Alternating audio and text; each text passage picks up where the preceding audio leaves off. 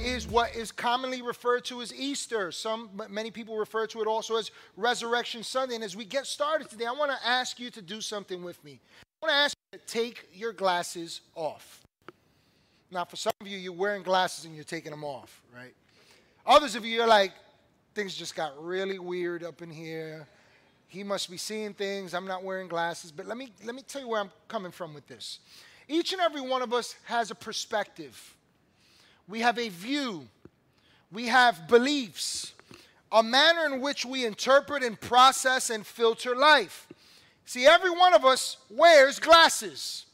We all uh, have a way of perceiving and believing and accepting things.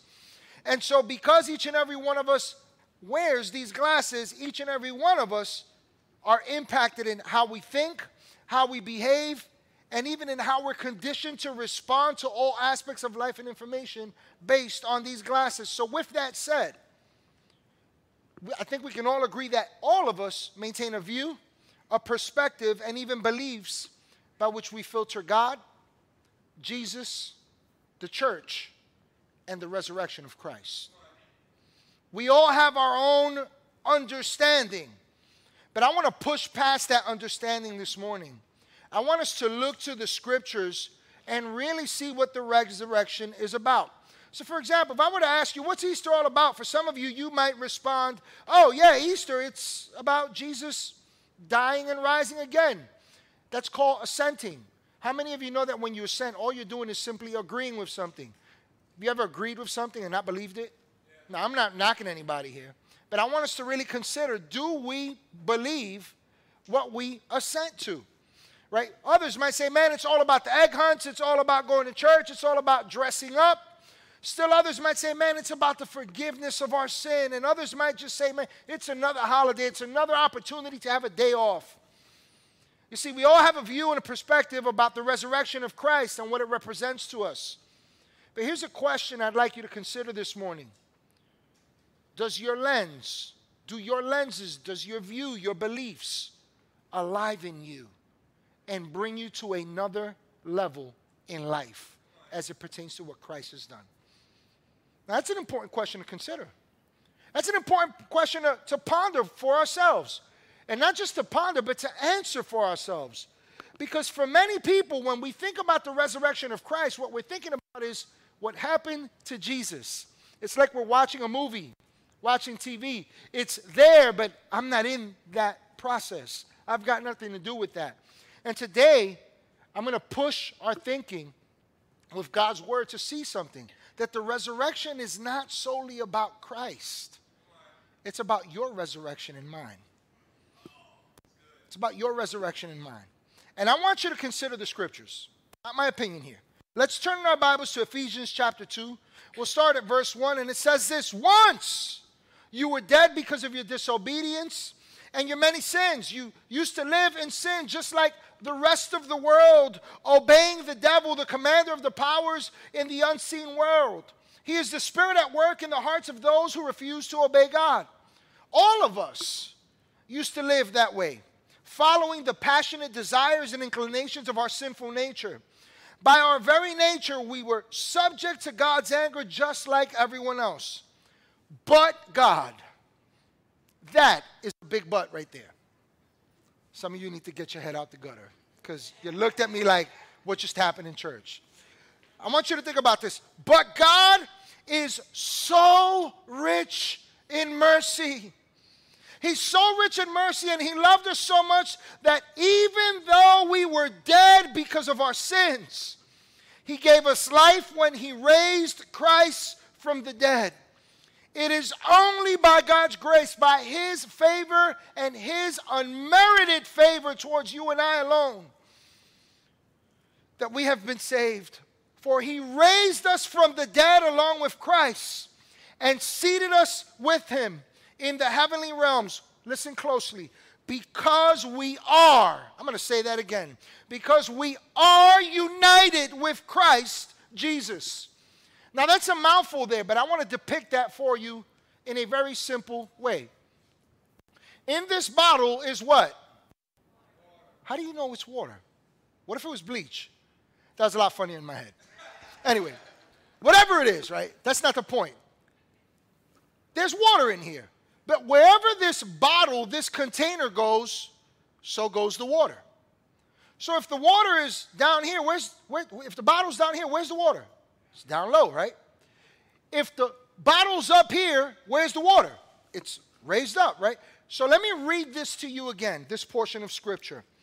Verse 6, it says, He raised from the, he, uh, for He raised us from the dead along with Christ and seated us with him in the heavenly realms because we are united with Christ Jesus. My friend, the same thing that is true of Jesus it's true of you. You may have been told you can't. You may believe you're down. You might be told you won't make it. You might feel down. You might believe that it's all going sideways for you. You might see the most weak of circumstances, but the Word of God declares this that in Christ Jesus, because He was raised from the dead, you can rise from anything to new life.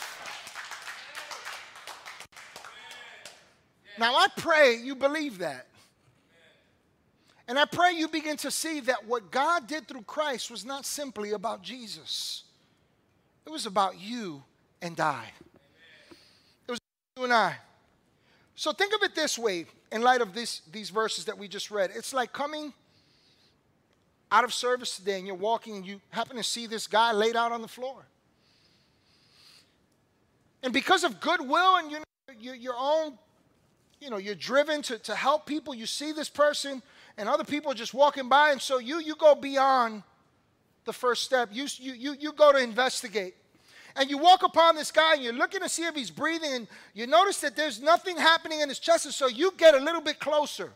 You get a little bit closer to the extent that you, you put your ear to his mouth and you feel no breath, and you maybe you put your head on his heart, your ear on his heart, and you hear nothing, and you go a step further. You take your fingers and now you start, you know, putting your hand on his chest just to see if there's a beat, and then you go a step further and you put your fingers on his neck, and then you go a step further and you put your fingers on, on, his, on his wrist, and you're looking for vital signs, and all of a sudden you realize this guy's dead. Now, here's what many of us would do, all of us would do. At that point, you'd resign yourself to say, There's nothing else I can do, but let me call someone. Let me do something in this regard. But the scriptures revealed that God did something different it says that while we were dead, while we were dead, God looked upon us and He didn't say, They're done. There's nothing I can do. No, no, no, no, no, no, no. God took it a step further and do what only He could do. He gave us life. Life. Life. And that's powerful. Because if you consider the meaning of that, it tells us that God does not walk away from us.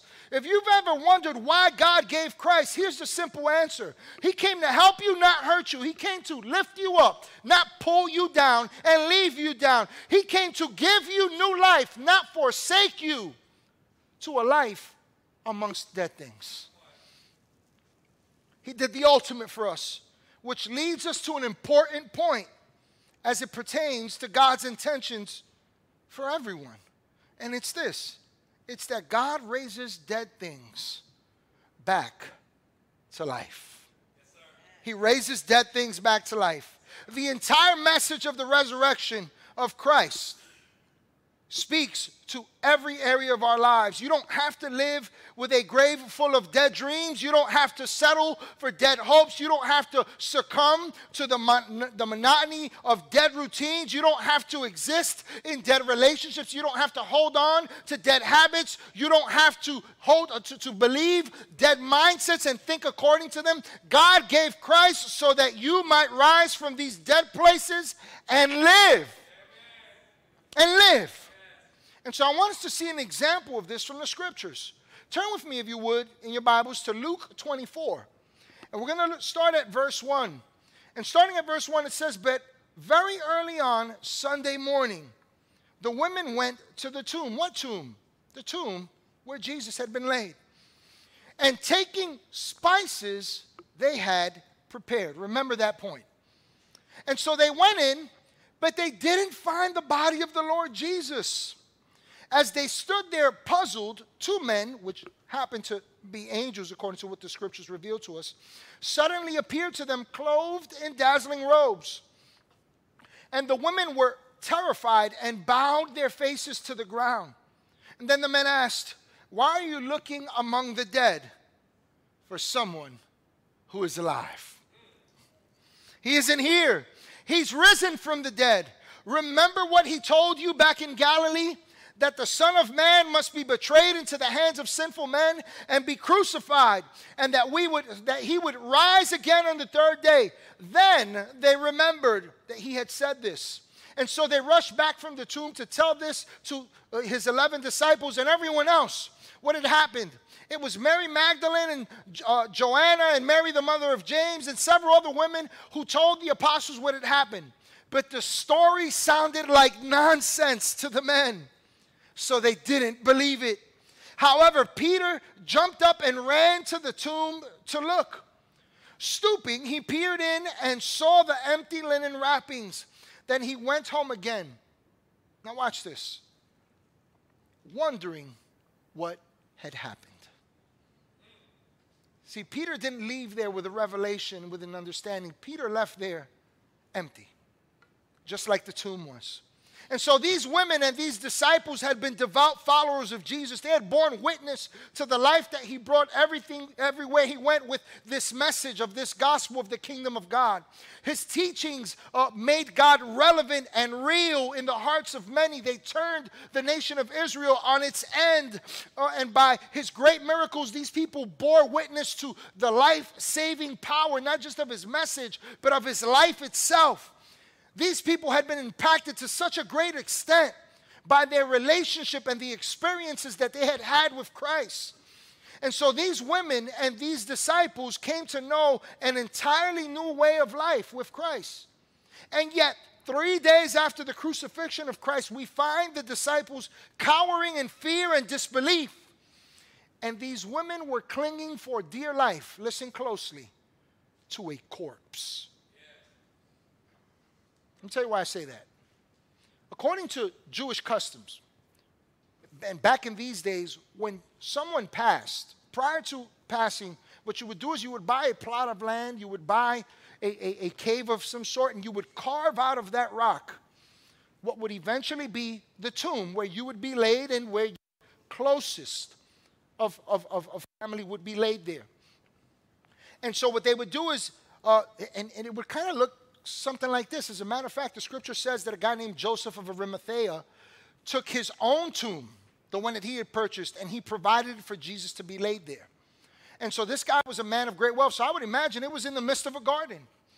It was in the midst of, of, of, of a beautiful place, a serene place. And so, anyway, uh, what Jews would do is they, after they had the tomb, when the person would pass, they would wash the body ceremoniously. And then after that, they would apply spices to preserve the body. Kind of like what they do today in, in, in, a different way. And so these women, when they showed up to the tomb, I want you to get this clear picture. They showed up with spices for one purpose and one purpose only to preserve a dead body. To preserve a dead body. They weren't seeking Jesus, they were seeking a corpse. Their hopes were in a corpse. I remember being a kid. Uh, I, I, think I was three or four years old. My mother took us on a vacation, and we went to her native country, El Salvador. And so we were out there for about a month or two. And, and I remember they, my, my aunts, they had markets, uh, they had meat uh, markets. And so we would go to these markets, and in these markets, not only were their businesses, but there were other businesses there. And so on one particular day, I don't know if it was I that asked or one of my sisters, but whatever the case is, my mother bought us these cute little boxes that had holes. And the reason why she bought them was because she bought, the, she bought us these beautiful little yellow birds. They were yellow and they had beaks. And, you know, so I'm being a kid, I'm just excited to have a bird, right? I'm shaking the thing, I'm looking at it and everything. And I'm all excited, but I'll tell you why I was more excited because I believed it was a duck. And so when we got home to my aunt's home that day, uh, guess what this kid did? Yeah, I went and filled up the tub because ducks swim, right? So I take this little bird and I fill up the tub and I'm in there and nobody knows what I'm doing. I'm in the bathroom and, and you know, I throw it in the water and the little bird is flapping around. I'm like, oh, look, it's swimming, right? It's, it's, it's swimming. And then all of a sudden it goes underwater, right? And it's not coming up, but it's kind of still kind of doing some wiggly stuff. And I'm like, all of a sudden, oh, look, it's swimming underwater, right? And then all of a sudden it kind of just stopped moving.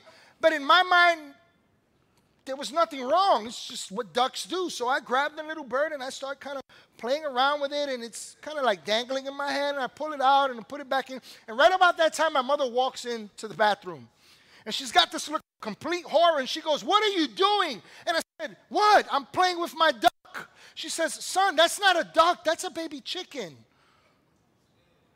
Now, you can imagine the horror and the dismay that I was undergoing at that time at a young age to take the life of a chicken. It was, you guys are laughing, man, but that was hard for me, man. That was really hard for me. But I'll tell you why I share that, that, that story with you, that true story. It's because any attempt that we make to live through dead things will never produce life. I'm going to say that again. Any attempts that we make to live through dead things will never produce life. See, you may not been, you may, you, you and I may have not been at the tomb of Jesus that day, but every one of us has been at a place of something dead in our lives that we're attempting to find and produce life from. It can be a memory, it can be an experience, it can be a traumatic situation. It can be a hurt, it can be a loss, it can be a, a difficult circumstance, it can be beliefs. It can be those stories that continually we rehearse and we regurgitate. We spit them out and we ingest them again. And we go through this cyclical downward spiral in life where we're clinging to something that's not producing life. It gives us no hope. It gives us no strength. It draws us none the closer to God. And yet somehow we're convinced that we can resurrect this dead thing again and again and produce life from it when we can't. That's where these women found themselves in this moment. They were clinging to a corpse for life. But upon reaching the tomb where Christ's body had been laid, the scripture says that these women were puzzled. That word puzzled there in the original Greek language is interesting because that word there, what it means is to be entirely at a state of loss. In other words, the absence of his course of his corpse left them with a sense that all was now completely lost. Because whatever hope they had left in this corpse was now gone. And as they stood there embracing their despair, the scriptures say that the two angels appeared to them and said to them, Why are you looking among the dead for someone who is alive? He isn't here. He's risen from the dead. Now, these words of, these, of the angels are important. They merit us digging into them deeper because they have a dual meaning. You see, these angels weren't just telling them, Jesus isn't here, he's alive. They were saying to these, to these women, You don't belong amongst the dead. You don't belong here. You don't belong here. See, the life that we seek and long for cannot be found in the tombs that we keep to enshrine. Those things, those, those memories, those situations, those circumstances, those people that produce no life. It's the reason why the scriptures tell us that what God did through Christ is also true of us. It's an invitation, it's a guarantee, it's a call to step out of those dead places. Let me ask you a question because we've all been there. Name one time where you held on to something in your life, where you depended upon something to work in your life that didn't. You know that stinking thinking? You know those thoughts? Let me speak to some marriages for them. You know those thoughts that you tell yourself about your spouse that you swear nobody hears, right? And you didn't say it, so there's nothing wrong with it, but you, you oh, you rehearse it. You think on it. You, you begin to see a new picture as a result of those thoughts. Let me ask you a question how's that working for you? Doesn't. How's clinging to things that pull you away from God, that pull you away from anything that produces hope in you? How's that working for you? It doesn't. See, that's what I'm talking about here. That's where these women were. They were clinging to a corpse. They were putting their hope in a body, and they had lost sight of what Christ had told them he would do. See, in the same way that Christ was risen from the dead, God's desire and plan for you and I is that we would arise from that place among which we hold on to that which is dead. And so, for the next couple of moments that I have here, I want to encourage you and point you to just three simple points about making the choice to come alive, to see not just the resurrection of Christ, but to see that you too can rise. I, I really feel that somebody needs to hear this. You are not done. You're not done. You're not down. You're not out. Christ paid too high a price for you to live so low, to believe so low. And so I want you to, the first thing I want to leave you with here this day is that it's hard to get to the right place when you're looking in the wrong direction. I'm going to say that again. It's hard to get to the right place when you're looking in the wrong direction. Listen, these women were looking for a source of life among the dead. No wonder they were in such despair. You ever been there where you try and be in a relationship with a dead person? You guys are going like, this guy is like the weirdest preacher I've ever heard. What kind of weird, crazy stuff is that? It's it's it's incomprehensible. It's it's it defies all rationale and logic for us to even think about being in relationship with a dead person. But we do it. We do it. Why? Because it pulls us down, it weighs us down. It saps energy and life from us. And here we are believing that we can depend on people, depend on things, depend on what we get, depend on what's going on around us, depend on people tell us. And it's not producing anything, and yet we're in relationship with these things. Here's the thing about dead things they stink, they only produce decay, and they add no life. Why are you there? Reminds me of a story I once heard of a guy who found himself in the middle of an ocean. Don't ask me why. Once you hear the details, is it there? But this guy's in the middle of an ocean and he's drowning. Why he was in the middle of an ocean drowning, I don't know. He didn't belong there. But the point is, he's there.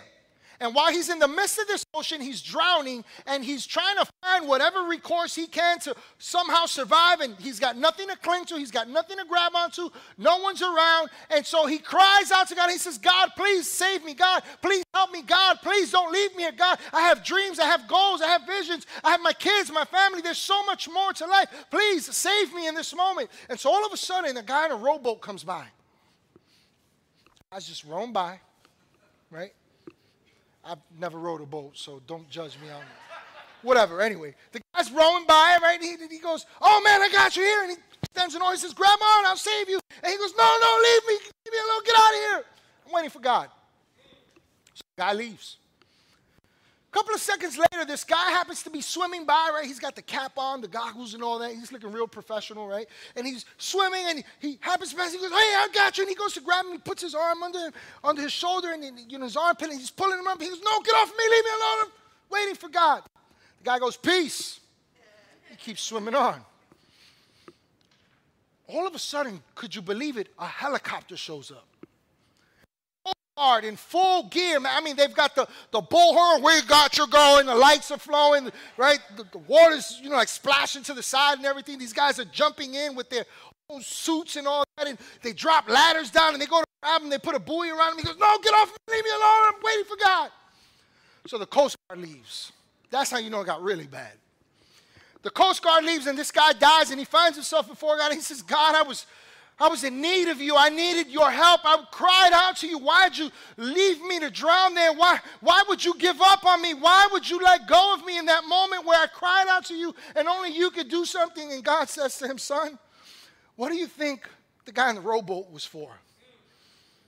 Son, what do you think the guy who was swimming in the middle of the ocean was for. He says, Son, what do you think the helicopter and the ladders and the buoys and the Coast Guard and all these people were there for? My friend, what do you think God gave Christ for? Listen closely. The reason why this guy drowned and died that day wasn't because God wasn't there.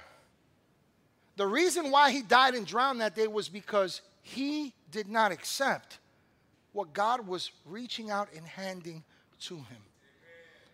And here's the, the hope that we have and the guarantee that we have in the resurrection of Christ it is a guarantee that assures us day in and day out that God is present, available, and He's reaching out to you even right now. Even right now. But we can lose sight of this. We can, we can lose sight of this right place by looking in the wrong direction. Listen to what Romans 6 4 through 11 says. I'm reading from the second half of verse 4. It says, And just as Christ was raised from the dead by the glorious power of the Father, now we also live new lives. Since we have been united with him in his death, we will also be raised to life as he was.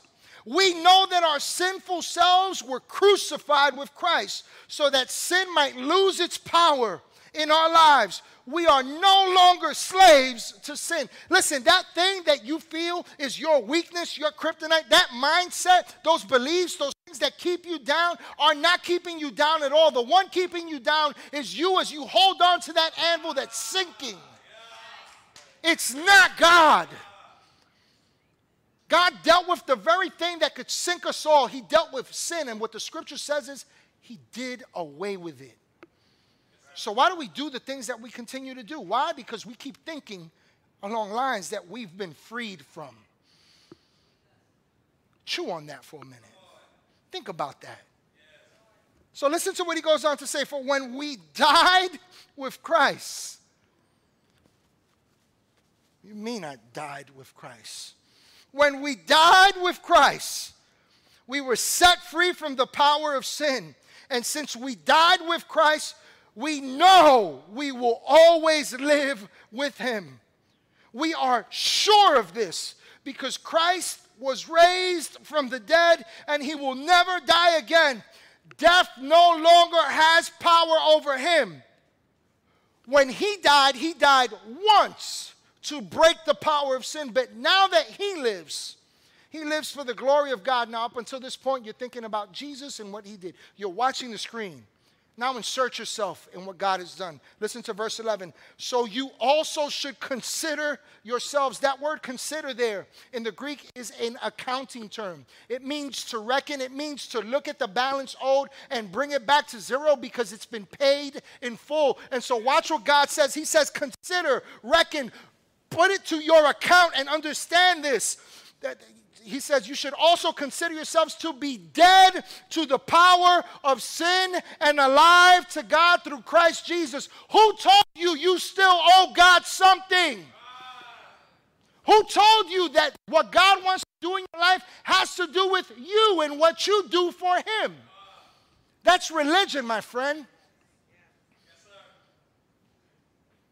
Think about this if you're the one making the changes to be better for God, if you're the one transforming your thinking, if you're the one cleaning yourself up and acting a new way and talking another way and dressing a certain way and doing all these things for the glory of God, who's doing the resurrecting?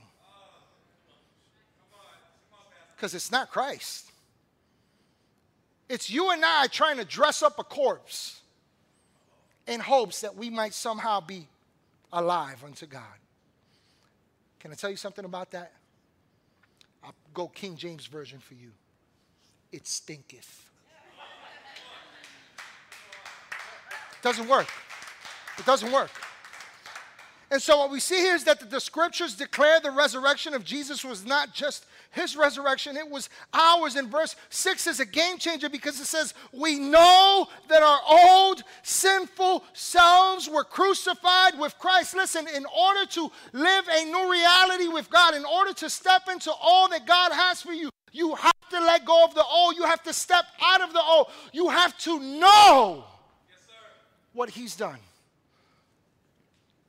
And so your past, your hangups, your failures, and everything else that sapped the life out of you and probably is sapping the life out of some of us, we need to recognize this that it is dead upon the cross. Yes, and you're no longer a slave to that life, but if you keep looking in that direction, it will kill the promise of the new and better things that God has in store for you. So, can I speak to your heart and encourage your faith this morning?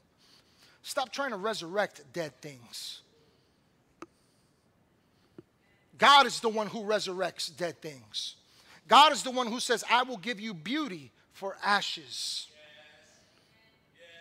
He's in the business of resurrecting. Stop trying to live through dead things, dead places, dead relationships, dead mindsets. It will not work.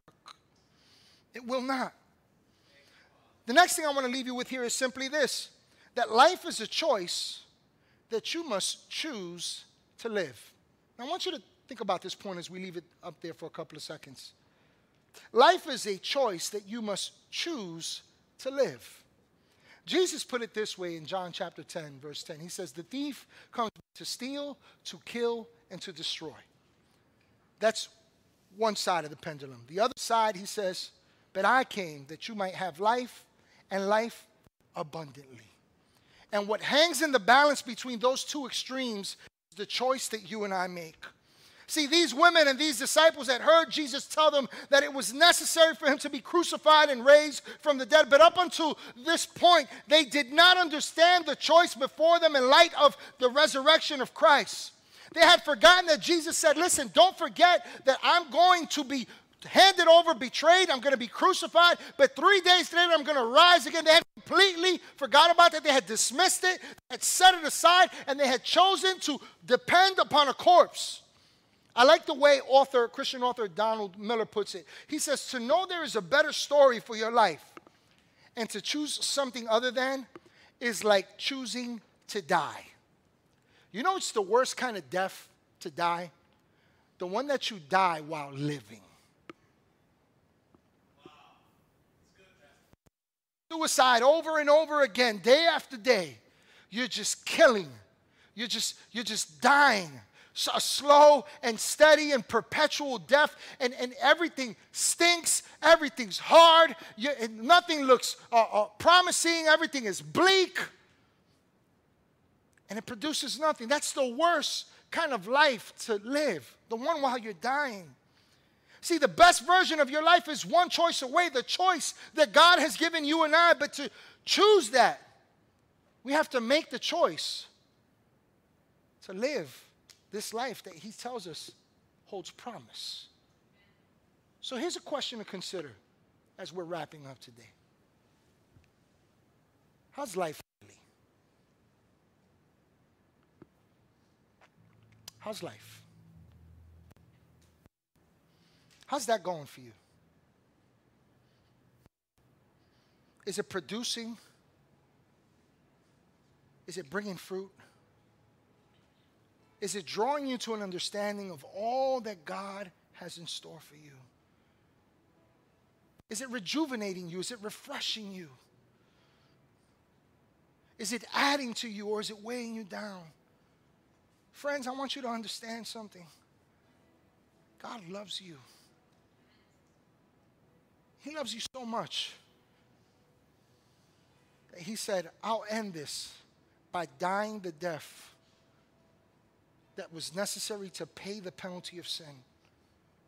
I'm making this choice that you might have life. But you see, that life is now available to each and every one of us. You know, it's one of the greatest lies the enemy has told and people believe. I've got to improve myself before I can come to God. I've got to change myself. It's a bold faced lie. If that were true, then what do you need Jesus for? Just do it yourself. And yet, what we see here is that life, this life in Christ, is a choice. It reminds me of a guy named Nicodemus who comes to Jesus in the dark of night, under the cover of night. He shows up, and this guy's like a religious scholar, like one of the elite guys amongst the Jewish nation. He shows up under the cover of dark and he says, Hey, Jesus, we know that you are a teacher sent to us from God. Listen to what he's saying. We know that you're a good teacher that can teach us some things about God. What he wasn't saying that was clear through the absence of those words was, We know that you're not the Messiah. We know you're a teacher. And I want you to consider what Jesus responds to him in this moment. He says in John chapter 3, verse 3, I tell you the truth, unless you are born again, you cannot see the kingdom of God.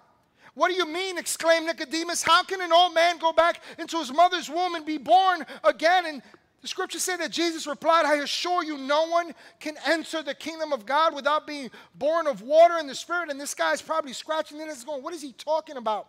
And so Jesus clarifies it by simplifying it. He says this Humans can reproduce only human life, but the Holy Spirit gives birth to spiritual life, a new kind of life. And so don't be surprised when I say you must be born again. You know, that word again is a powerful word because again speaks of another chance, again speaks of another opportunity, again speaks of a new way. See, this guy Nicodemus was clinging to his dead religion. And he's perceiving Jesus through those lenses. And so he approaches Jesus that way. And Jesus looks at him and he doesn't judge him.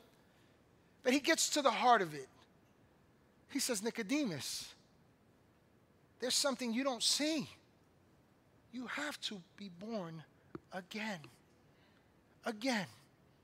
See, the resurrection of Christ serves as our invitation to be born again. And it's not being born again like when you go to the you know the dealership and you pick up your brand new car and you leave the dealership, and after you leave the dealership, it lost $3,000 in value. See, everything that we call new grows old, but not the life that Christ gives us. See, you can rise again and again and again and again. And you can go from one step in faith to the next step in faith. You can go from one experience in glory to another experience in glory. You can grow and mature. You can experience new things. You can have new opportunities open to you. But don't miss who's working in the midst of all that. It's the one who says, I've called you for this place called again. I've created you for new life. So don't settle for these dead places. Like Nicodemus, we can choose to question it or we can choose to accept it. We can choose to remain at our own level of human life and understanding, or we can choose a new life which is spiritual and works from within us by Christ. Which leads me to our last point today, and it's this today is always the best time to begin again. And I want, I want to teach you something about the resurrection, your resurrection. The power that God has made available, not just to you that are here, not just to you who are online, but to the entire world. So do this with me. Why don't you rise up from the seats that you're in? Let's stand. Now, I know that wasn't deep. I want you to think about what it took to rise. For many of us, we were comfortable in these seats cozy. Good message, preacher. But I want you to see that what it took to rise was to leave the place that you've been. And there's new life available to each and every one of us. Man, I remember on days like this, there were two days out of the year that we would go to church Christmas and Easter.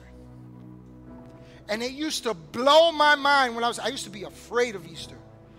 Because we would go to this place in Manhattan, and what we would, first thing you'd see walking is a guy on a cross, and he, he looked like he was mad at you. And the weird thing about it is, wherever you went, it was like his eyes were following you. It creeped me out. And so the experience that I had with God is, you know, that He's on a cross, and you know, on this day I'm supposed to look upon Him as a cross, look at look at Him upon a cross, and you know, He's He's in agony and He's dying. But my friends, let me tell you something. The message of the gospel tells us that He's not there. He's not there, and He's certainly not in the tomb. Why? because he rose not just to prove that he's God, but he rose to assure you and I that you can rise again and again and again and again. These women at the tomb and the disciples were once faithful followers of Christ, but after his death, the scriptures reveal that they all hid for fear of the Jewish leaders in those days. Not only were they afraid, but many of them had also just outright left him. Some denied him, others betrayed him, others they hightailed it. They ran. One guy had the guts to stand at the cross with his mother while crying and looking at Jesus dying.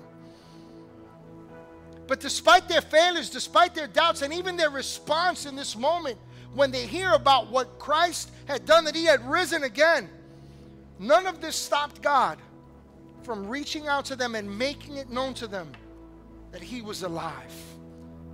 Which leads us to a very important point because it tells us that even when we believe we're done, even when we believe we can't take another step, even when we believe the circumstances, or what they say and telling us that it's over, even when we've been unfaithful, the resurrection of Christ gives us the guarantee that we can begin again. And I'm going to tell you why. Because the scriptures declare that even when we are unfaithful, He remains faithful. Hey, everybody, thank you so much for joining us here at Church of the Bridge today. I pray that you had a personal encounter with God, that He spoke to you powerfully, and that He met you at your place of need with this message. I also want to encourage you to go ahead and subscribe to our YouTube page.